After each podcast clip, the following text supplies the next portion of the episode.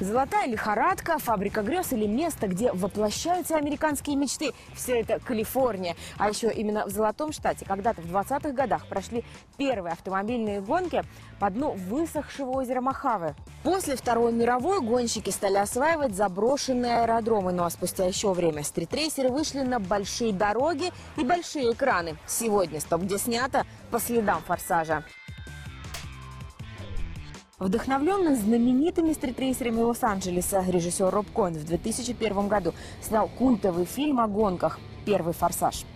Место паломничества фанатов Доминика Торетто, героя Вина Дизеля, его дом. Вот он, жилой, построенный в 1905 году. Стоит он 750 тысяч долларов. Что для дома в этом неспокойном районе Эхопарк довольно дорого, но дом-то звездный. А это та самая забегаловка, куда герой Пола Уокера Брайан приходил на ланч.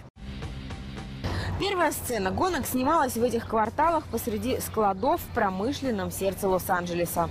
Но настоящие гонки проводятся вовсе не тут. Излюбленные ровные трассы рейсеров расположены в долине Сан-Фернандо.